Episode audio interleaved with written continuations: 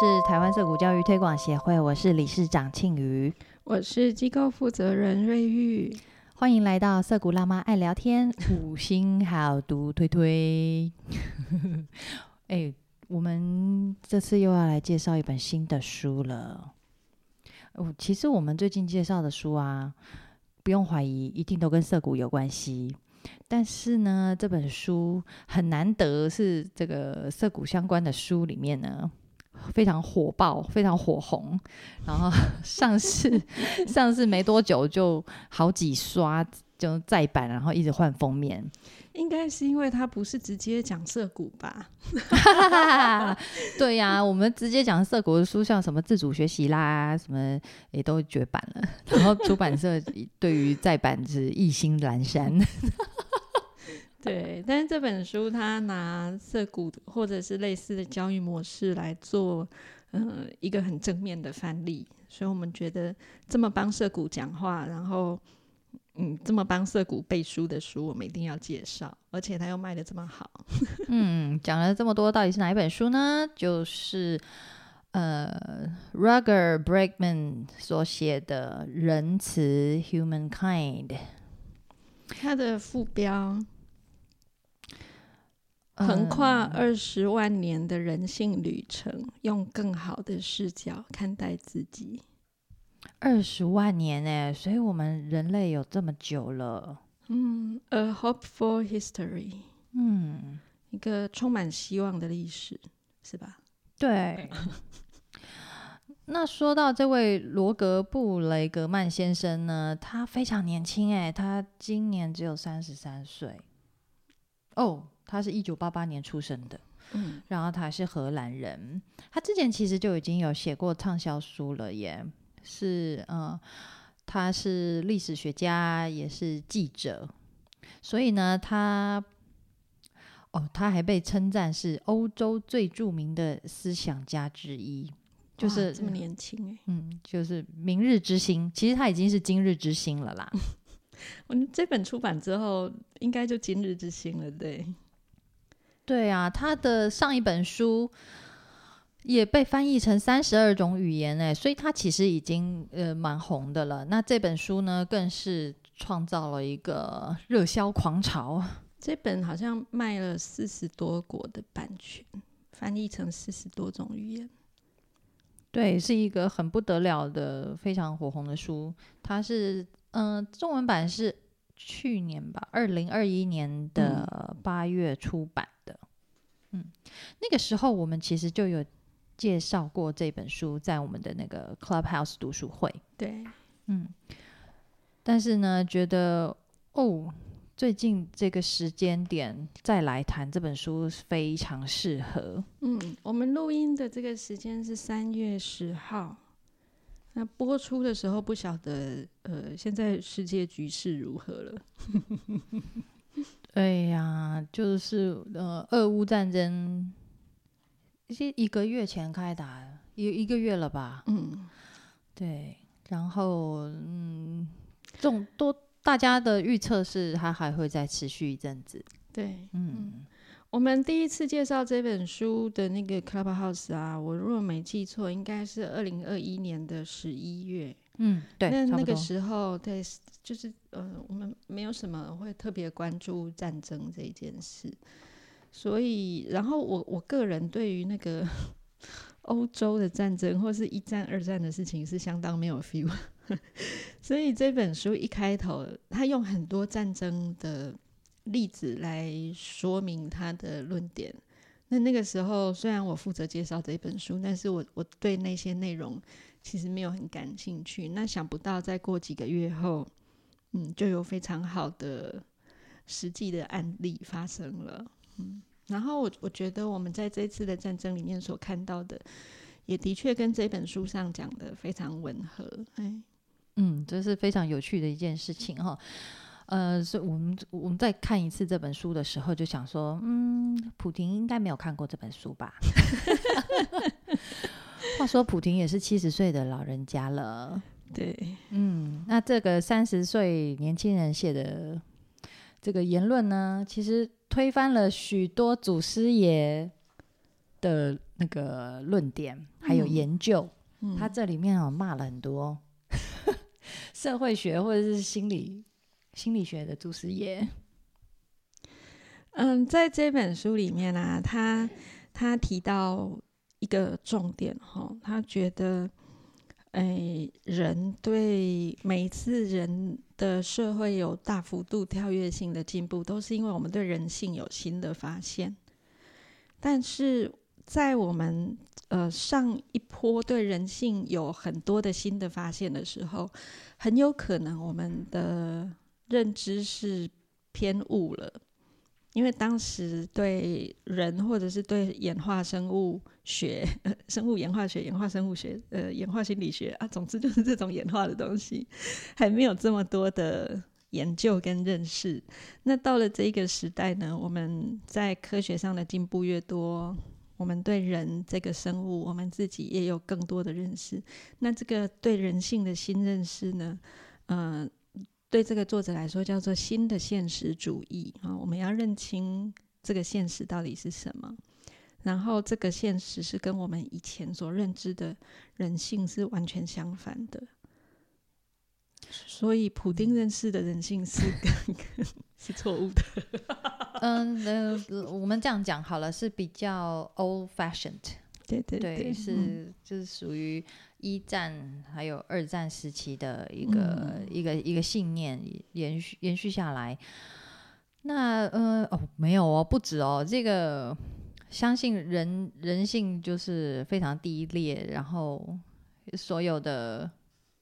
呃，就是所那个所所谓理性啊什么的，就是只是那个呃低劣的本性上面一层薄薄的装饰。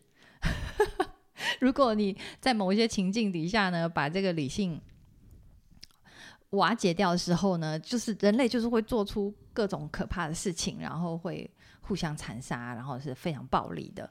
这个是好，这个这个这个 belief 已经是好久好久的时间了。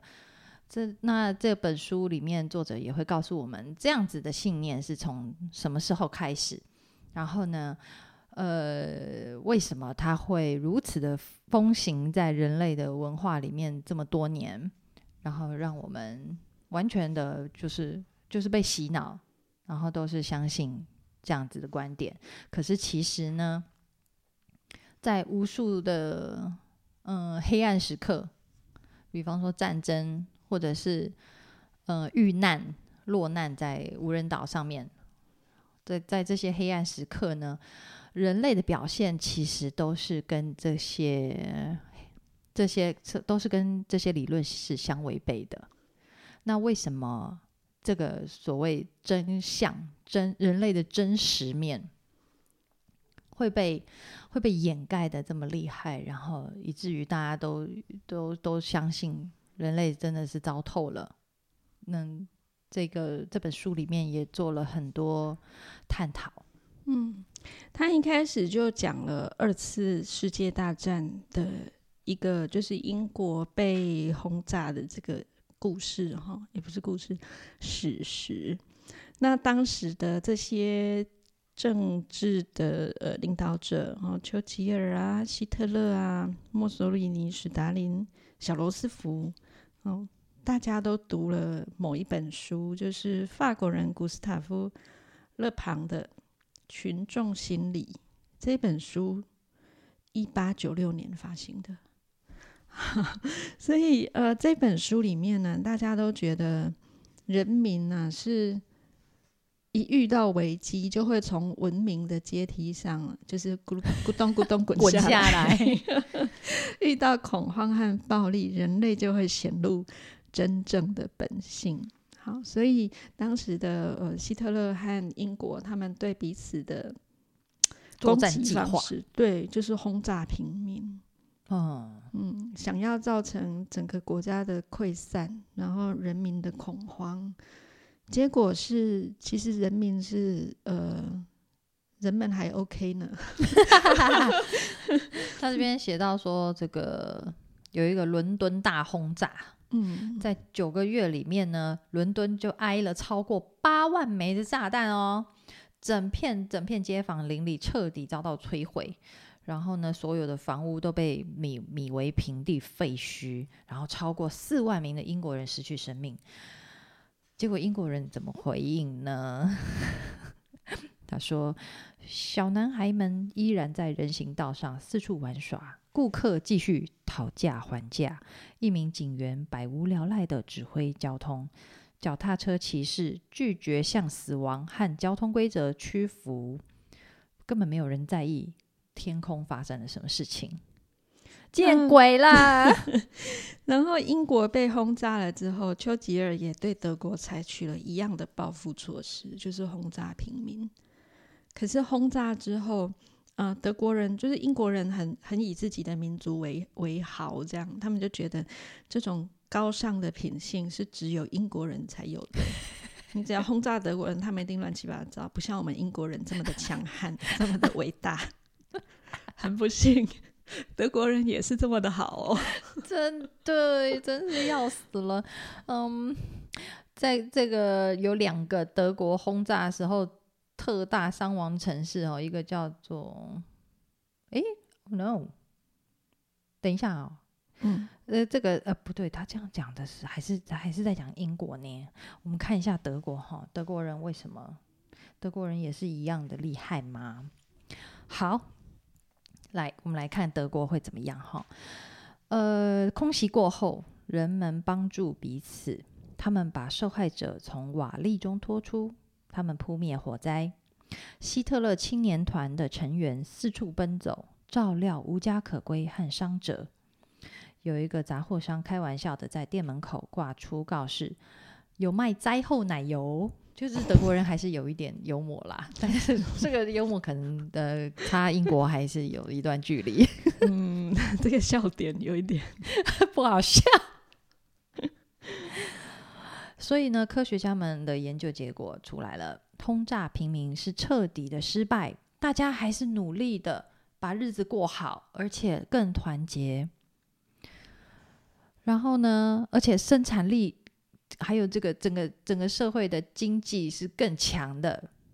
他们发现那个德国坦克生产量变成当初的九倍，战斗机则是十四倍，大家就拼了命了，毛起来干，对，努力工作耶。那英国的经济团队也研究了英国的情况，哈，那也得出了一样的结论，就是大家。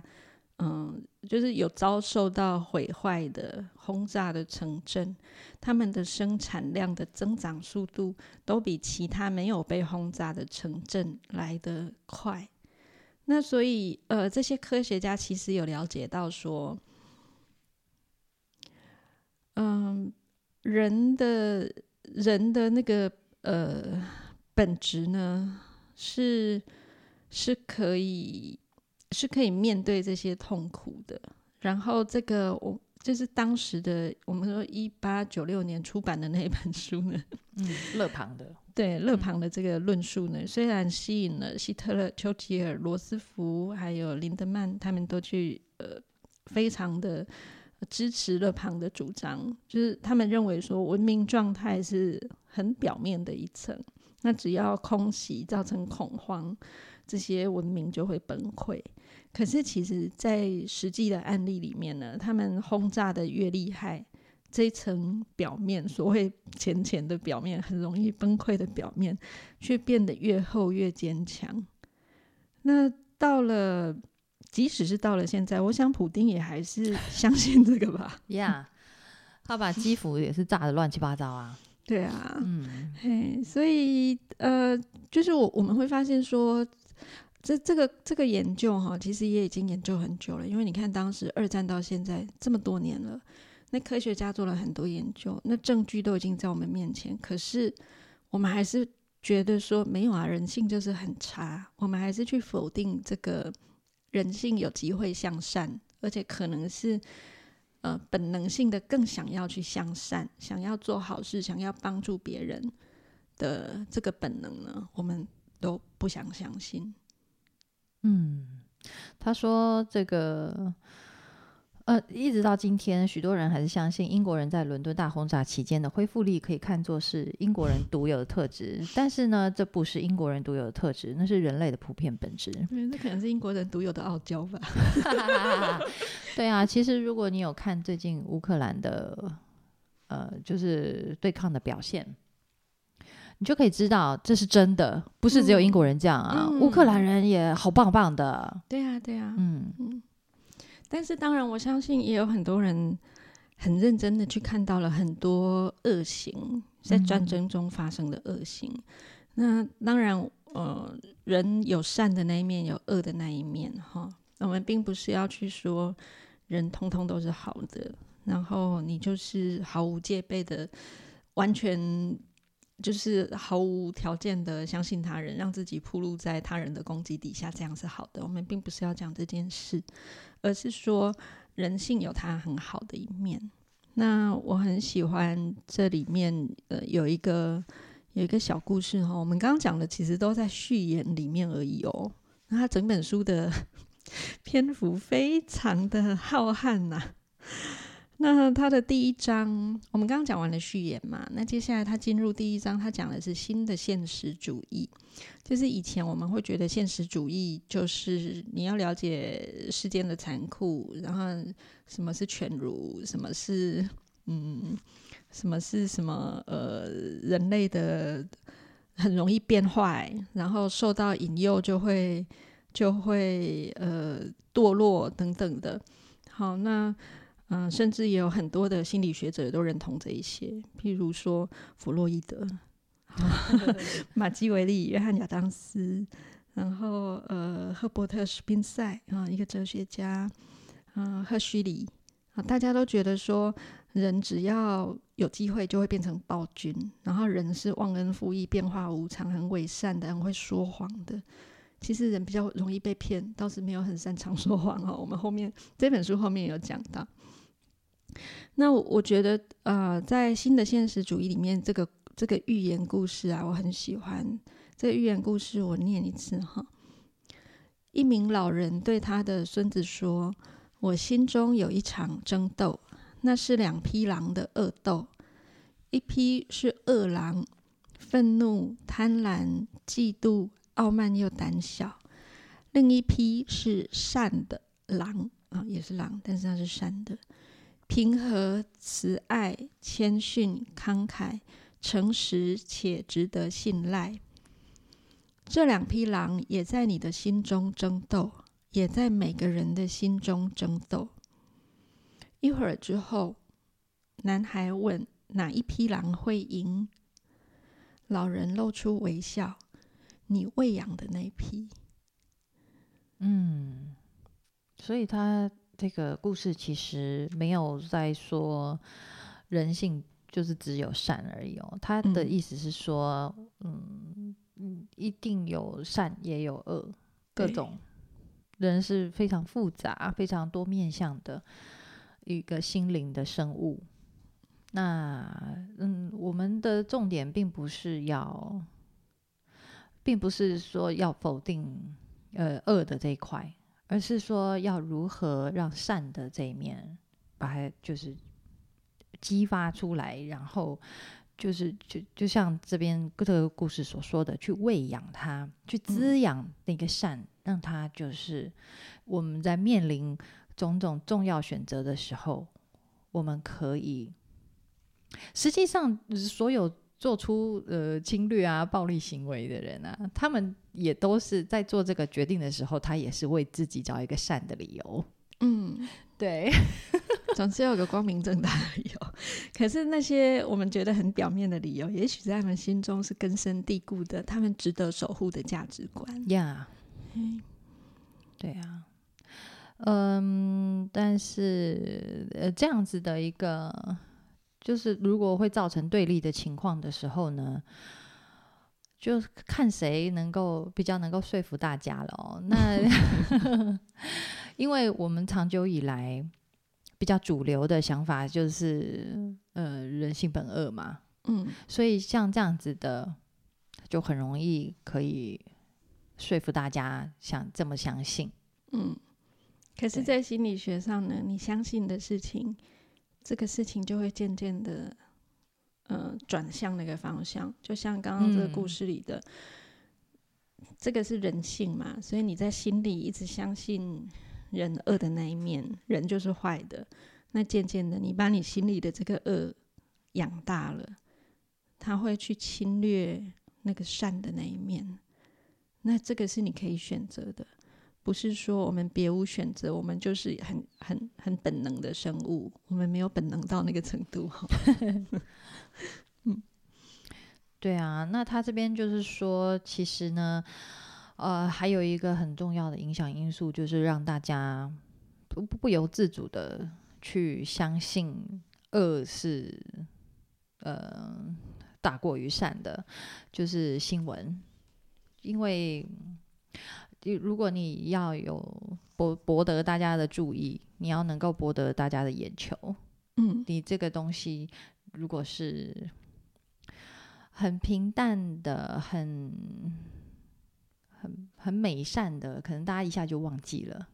对对，他是没有办法得到很大的关注。嗯，对，我们可能可以诶，因为这本书实在太大了，然后它的论述很多，嗯，可能我们要多花几集来讨论这本书。对，然后对我们今天就先介绍到介绍到这边好了。好啊，因为我总觉得开始讲新闻就会讲不完耶。对，我也忍不住讲别的书了。好，那我们就先在这边打住，我们休息一下。大家赶快先把书买到手哦，对，先去找这本书，搭配着看。在这一段时期看这本书，真的会觉得心有戚焉。嗯，而且啊，为什么我觉得这本书适合放在我们介绍涩谷的这些书单里面呢？因为你如果不相信人性里面他的善的本能是很强的，你是没有办法真正接受涩谷教育的。对啊，这个是很基础的东西，我们在后面几集会谈到。嗯，好，谢谢大家，拜拜。